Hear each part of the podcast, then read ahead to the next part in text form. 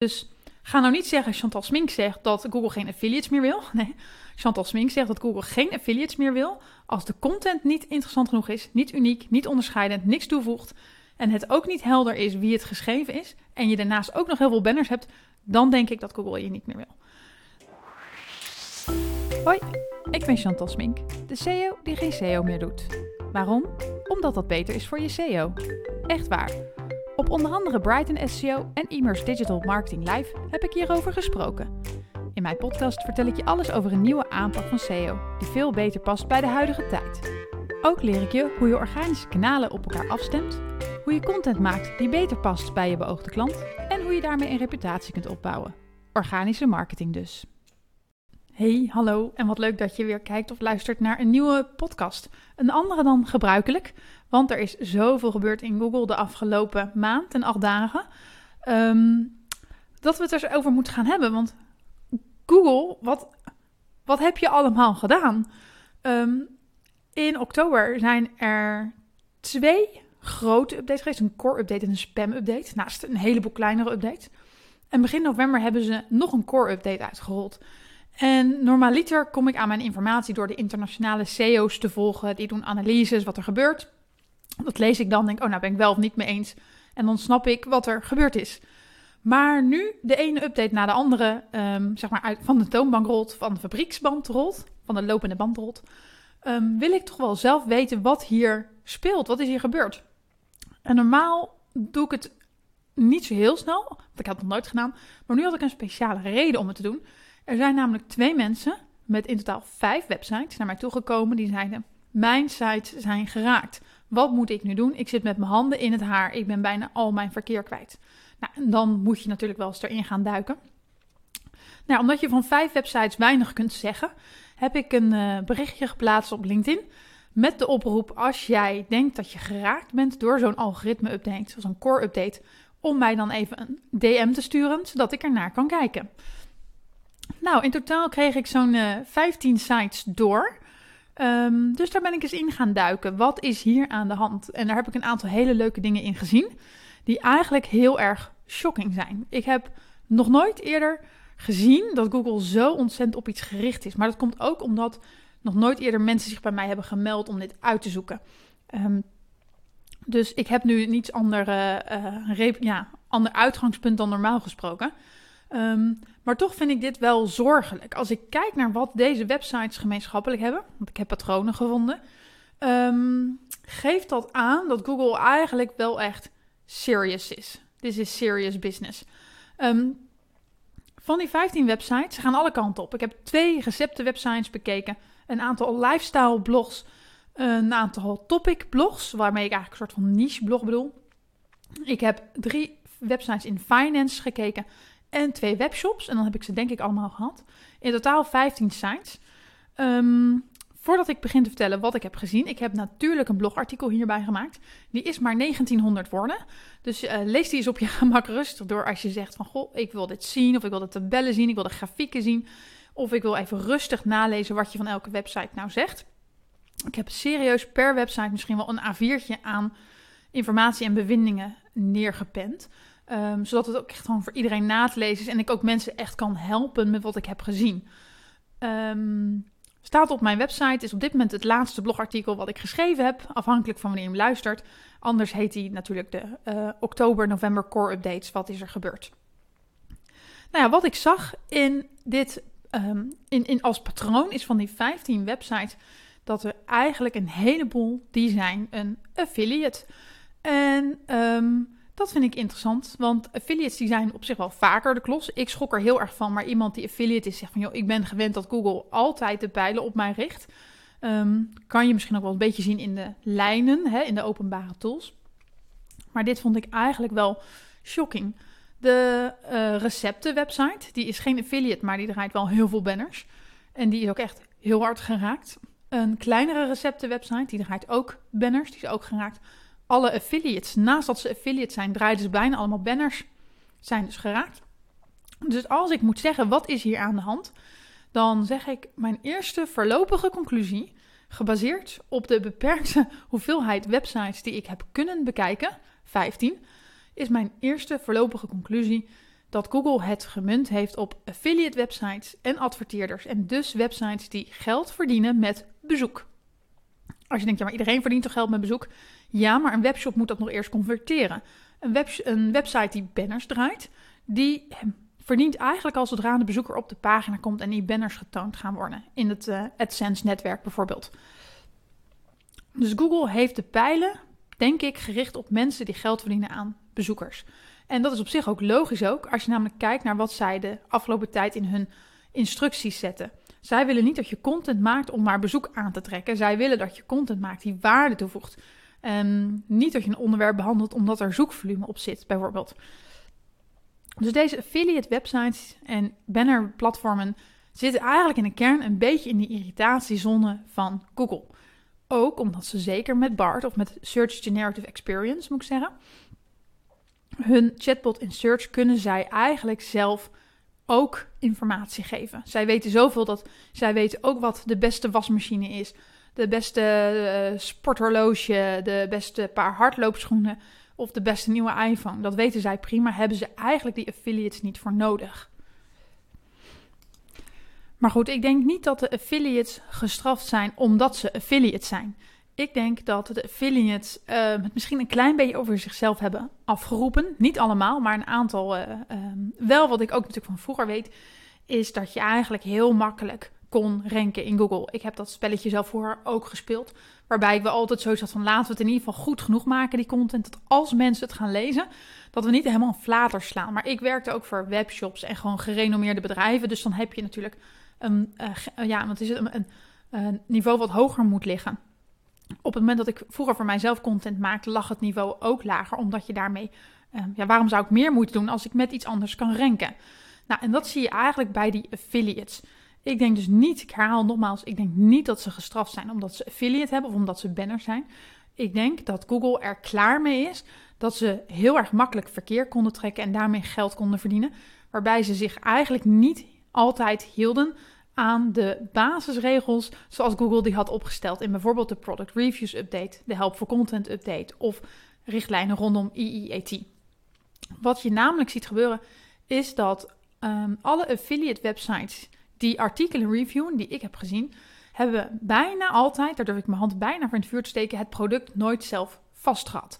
Dat wil zeggen dat ze bijvoorbeeld een koelkast reviewen, maar geen idee hebben um, ja, hoe, die, hoe die koelkast eruit ziet en wat die doet. Dus ze gaan hem reviewen op basis van wat ze op internet lezen. Wat ze uh, misschien de fabrikant zien zeggen of wat andere websites weer zeggen. En dat komt er eigenlijk heel snel doorheen. Alle content die we lezen blijft heel feitelijk, heel droog. Gaat om specificaties en om features. En eigenlijk niet om wat ik daar nou als consument mee kan. Dus stel dat ze zeggen van ja, deze koelkast heeft uh, eh, 52 watt. Ik heb geen idee of dat kan, hoeveel een watt is en of, hoeveel een koelkast heeft. Maar als voorbeeld, dan um, zou het fijn zijn als iemand dan vertelt, en dat betekent dus dit, dit en dit voor jou, of dat betekent dat het zoveel kost. Um, maar dat doen ze eigenlijk allemaal niet. Nou, dit is een voorbeeld met een koelkast. Dit moet je eigenlijk zo zien met, met, met van alles. Hè? Um, al review ik paars behang, dan zeg ik van ja, het is paars. Maar dan weet ik nog steeds niet, was het makkelijk aan te brengen? Krijg ik het makkelijk van de muur af? Wat voor kleur paars? Wat voor structuur zit erin? Hoe voelt dat dan aan? Dan blijft het alleen maar, het is kleurcode, dat en dat. En volgens de fabrikant zit er structuur in. Ja, dat had ik ook op de site van de fabrikant kunnen zien. Dus waarom denk je dat dat genoeg is uh, om ermee weg te komen? Nou, een van de affiliates vroeg ik ook van, joh, de producten die jij reviewt, heb jij die zelf vastgehad? En toen kwam toch daarop uit de mouw, nee, die heb ik niet zelf vastgehad. Um, dat geeft denk ik al in de kern aan waarom Google hier niet zo van gediend is. Want dat betekent dus ook dat ik kan dit ook morgen maken. En overal informatie opvragen en, en herkouwen. Um, en ik denk dat dat het meest tegen het zere is van Google. Niet zozeer dat jij geld verdient aan bezoekers, maar dat je je er eigenlijk met een jantje van leien hebt afgemaakt. Um, als jij reviews doet, uh, dan zou ik bijna zeggen: lees mijn blog. Lees ook onderaan mijn uitgebreide conclusie. Maar kijk ook in die product reviews update wat Google nou van je wil. Onderscheid jezelf met een foto waarop je het product vast hebt. Um, geef andere informatie dan de rest geef ook aan, challenge de leverancier. Hè? Dus als de leverancier zegt van joh, uh, het kenmerk is dit, test dan ook of dat echt zo is, zodat je kan zeggen het is niet zo. Maak een unboxing video erbij, een plaatje, alles Waardoor de lezer kan snappen: oké, deze persoon heeft het product echt vastgehad. Maar zodat ook Google kan snappen: hé, hey, hier staat echt andere informatie. Want Google kijkt alleen maar, denk ik, naar delta's tussen pagina 1 en pagina 2. En die zien vrij snel: hé, hey, pagina 2 heeft veel meer te vertellen. Dus dat is waarom je dit moet doen. Um, dan viel me op dat de websites die geraakt zijn eigenlijk ook in hele grote mate banners draaien. Sommige hebben het heel beheerst aan de zijkant in een soort van zijbankje of even bovenaan. Maar ik heb ook werkelijk sites gezien. Um, nou ja, mijn, mijn brein zou er bijna een epileptische aanval van krijgen. Dat stond zo te flikkeren en te bewegen en alle kleuren geel, groen en paars door elkaar. Het was echt mega irritant. Nou, en dat snap ik wel dat Google zegt, daar ben ik niet zo van gediend. Prima dat jij een banner op je website hebt staan. Prima dat je geld verdient met, met websites. We moeten allemaal ons brood verdienen. Maar dit is wel gewoon echt alsof je een lading shit over die gebruiker heen flikkert. Van hier, ehm, dit, is, dit is mijn banner. Jij bent mijn verdienmiddel. Je zult er naar moeten kijken. En dat vond ik op een van de kookwebsites echt verschrikkelijk aanwezig. Daar stond um, tussen de content door stond, uh, stond telkens een banner in de ingrediëntenlijst. Stond nog eens een banner onderaan, stond een banner bovenaan, stond een banner aan de zijkanten. Dat was echt niet, uh, echt niet tof. En wat eigenlijk nog het vervelende is dat bijvoorbeeld de content vaak niet helemaal up-to-date was. Of nee, niet to the point, dat moet ik zeggen. De content was niet altijd to the point. Waar, maar dat is logisch ook, want hoe meer informatie je laat zien, hoe meer banners je er weer tussen kan plaatsen. Dus ik voelde me eigenlijk toch een soort van wandelende pinautomaat, ook al hoefde ik het niet zelf te betalen. Nou, en daarvan kan ik me voorstellen dat Google zegt van joh, dit schiet compleet zijn doel voorbij. Um, deze website is ook echt wel uh, hard uh, naar beneden gegaan. Je ziet dat de lijn echt zo gaat, nog niet naar nul. Maar als je het dan uh, vertaalt naar de hoeveelheid bezoekers die ze hadden en wat ze nu nog hebben, is dat toch wel echt pijnlijk geweest voor zo'n zo'n site. Nou ja, dan valt me eigenlijk dus op, dus naast dat ze dus de banners draaien, dat het affiliates zijn en dat ze zich met de content er een beetje van afmaken, valt me op dat ze ook op EEAT eigenlijk niet duidelijk zijn wat hun achtergrond is. Waar ze hun kennis op baseren. Waarom ze denken hier iets over te kunnen, mogen, moeten zeggen. En dat is niet alleen naar Google onhandig, maar ook naar jouw gebruiker. Ik heb een aantal websites bekeken in de financiële sector. En dan wil je eigenlijk gewoon weten, als dit door Jantje Jansen geadviseerd wordt, wie is Jantje Jansen? Wat heeft hij gedaan? Welke opleiding heeft hij gehad?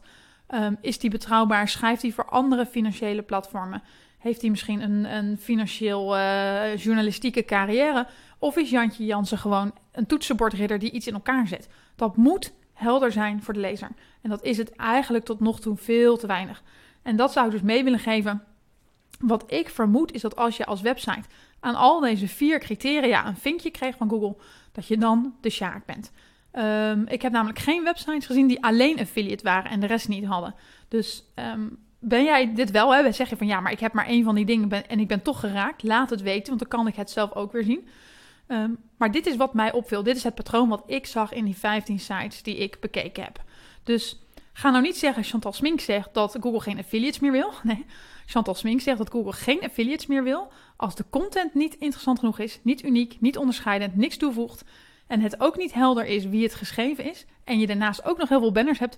Dan denk ik dat Google je niet meer wil dan. Um, dat is eigenlijk de, het belangrijkste patroon wat ik hierin zag. Maar van de 15 sites waren er eigenlijk drie die ik niet kon thuisbrengen.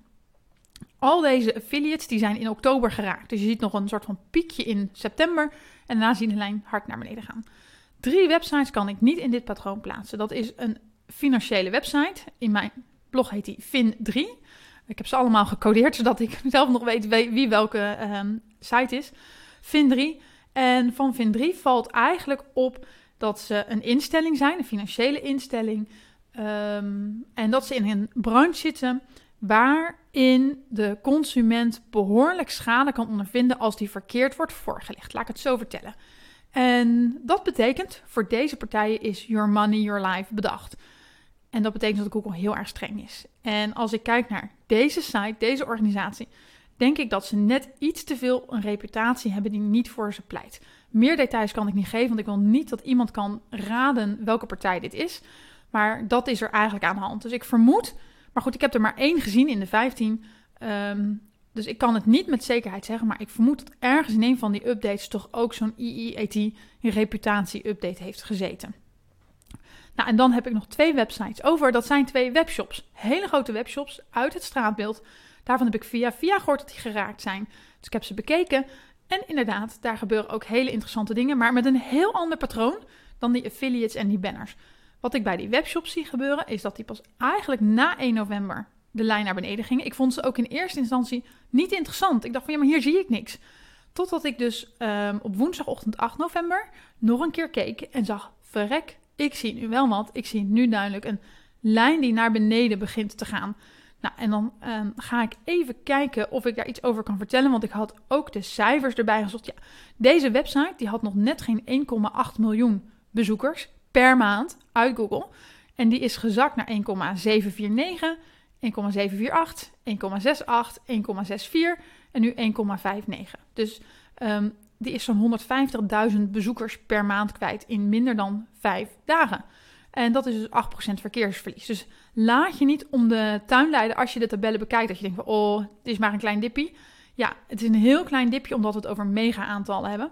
Maar um, zij zijn meer websites, meer bezoekers kwijt dan ik ooit op mijn website heb gehad. En dan hebben we nog een andere. Um, ook die zat eigenlijk constant op de 800.000 bezoekers per maand. En die is nu al gezakt naar iets meer dan 700.000. Dus die is ook 100.000 bezoekers per maand kwijt sinds begin november. Dus hier weet ik niet wat er speelt. Ik vind twee ook te weinig om een patroon te ontdekken. Kijk, is hun blog heel briljant? Nee, bij allemaal niet.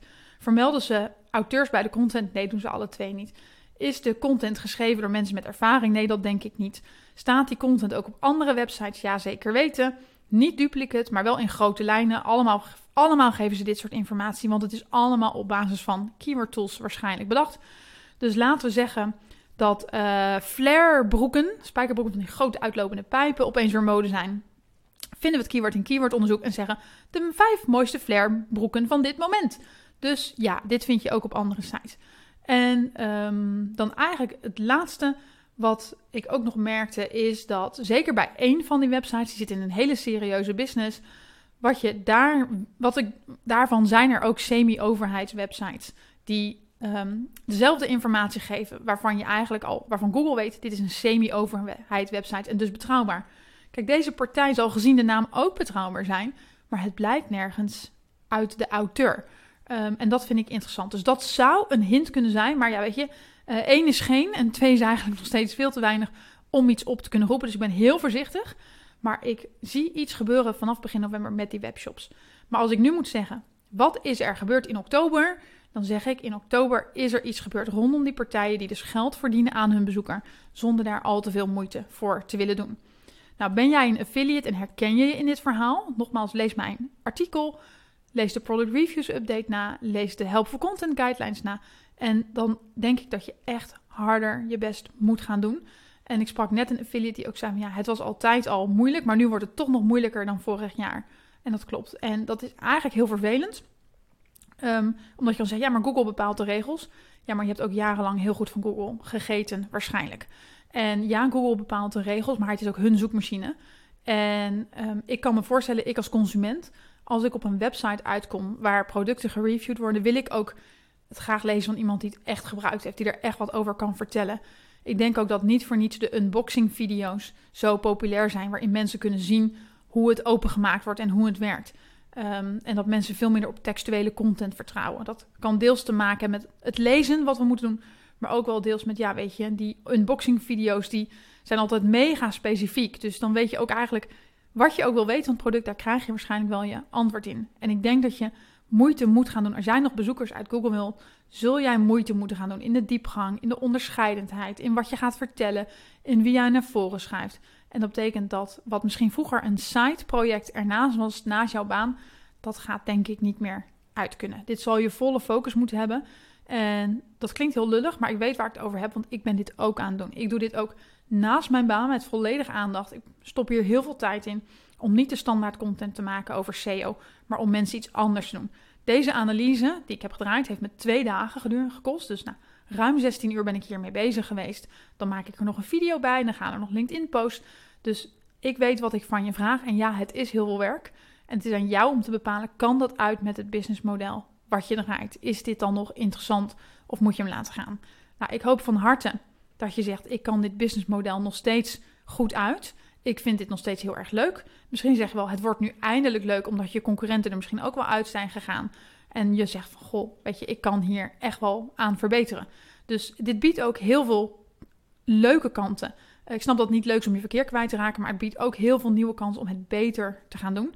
Zeker als je toch een passie hebt voor datgene, dat onderwerp waar jouw eh, blog over gaat, waar jouw affiliate website over gaat. Ehm, nou, dat, dat was hem voor nu. Mocht ik weer nieuwe websites aangeleverd krijgen en weer andere patronen zien, dan zal ik me weer melden. Het is handig om me eigenlijk op Insta te volgen of op LinkedIn. Want dan uh, dat is het makkelijkste om even snel wat te delen. Mocht het echt heel interessant zijn, kan ik er wel weer eens een podcast van maken en een video. Ehm, maar als je op de hoogte wil blijven, Insta, LinkedIn, daar ben ik echt wel uh, veel aanwezig. En deel ik wat makkelijker eh, dan, dan in een video zo even de laatste dingetjes. Um, dat is het voor nu. Tot, tot de volgende.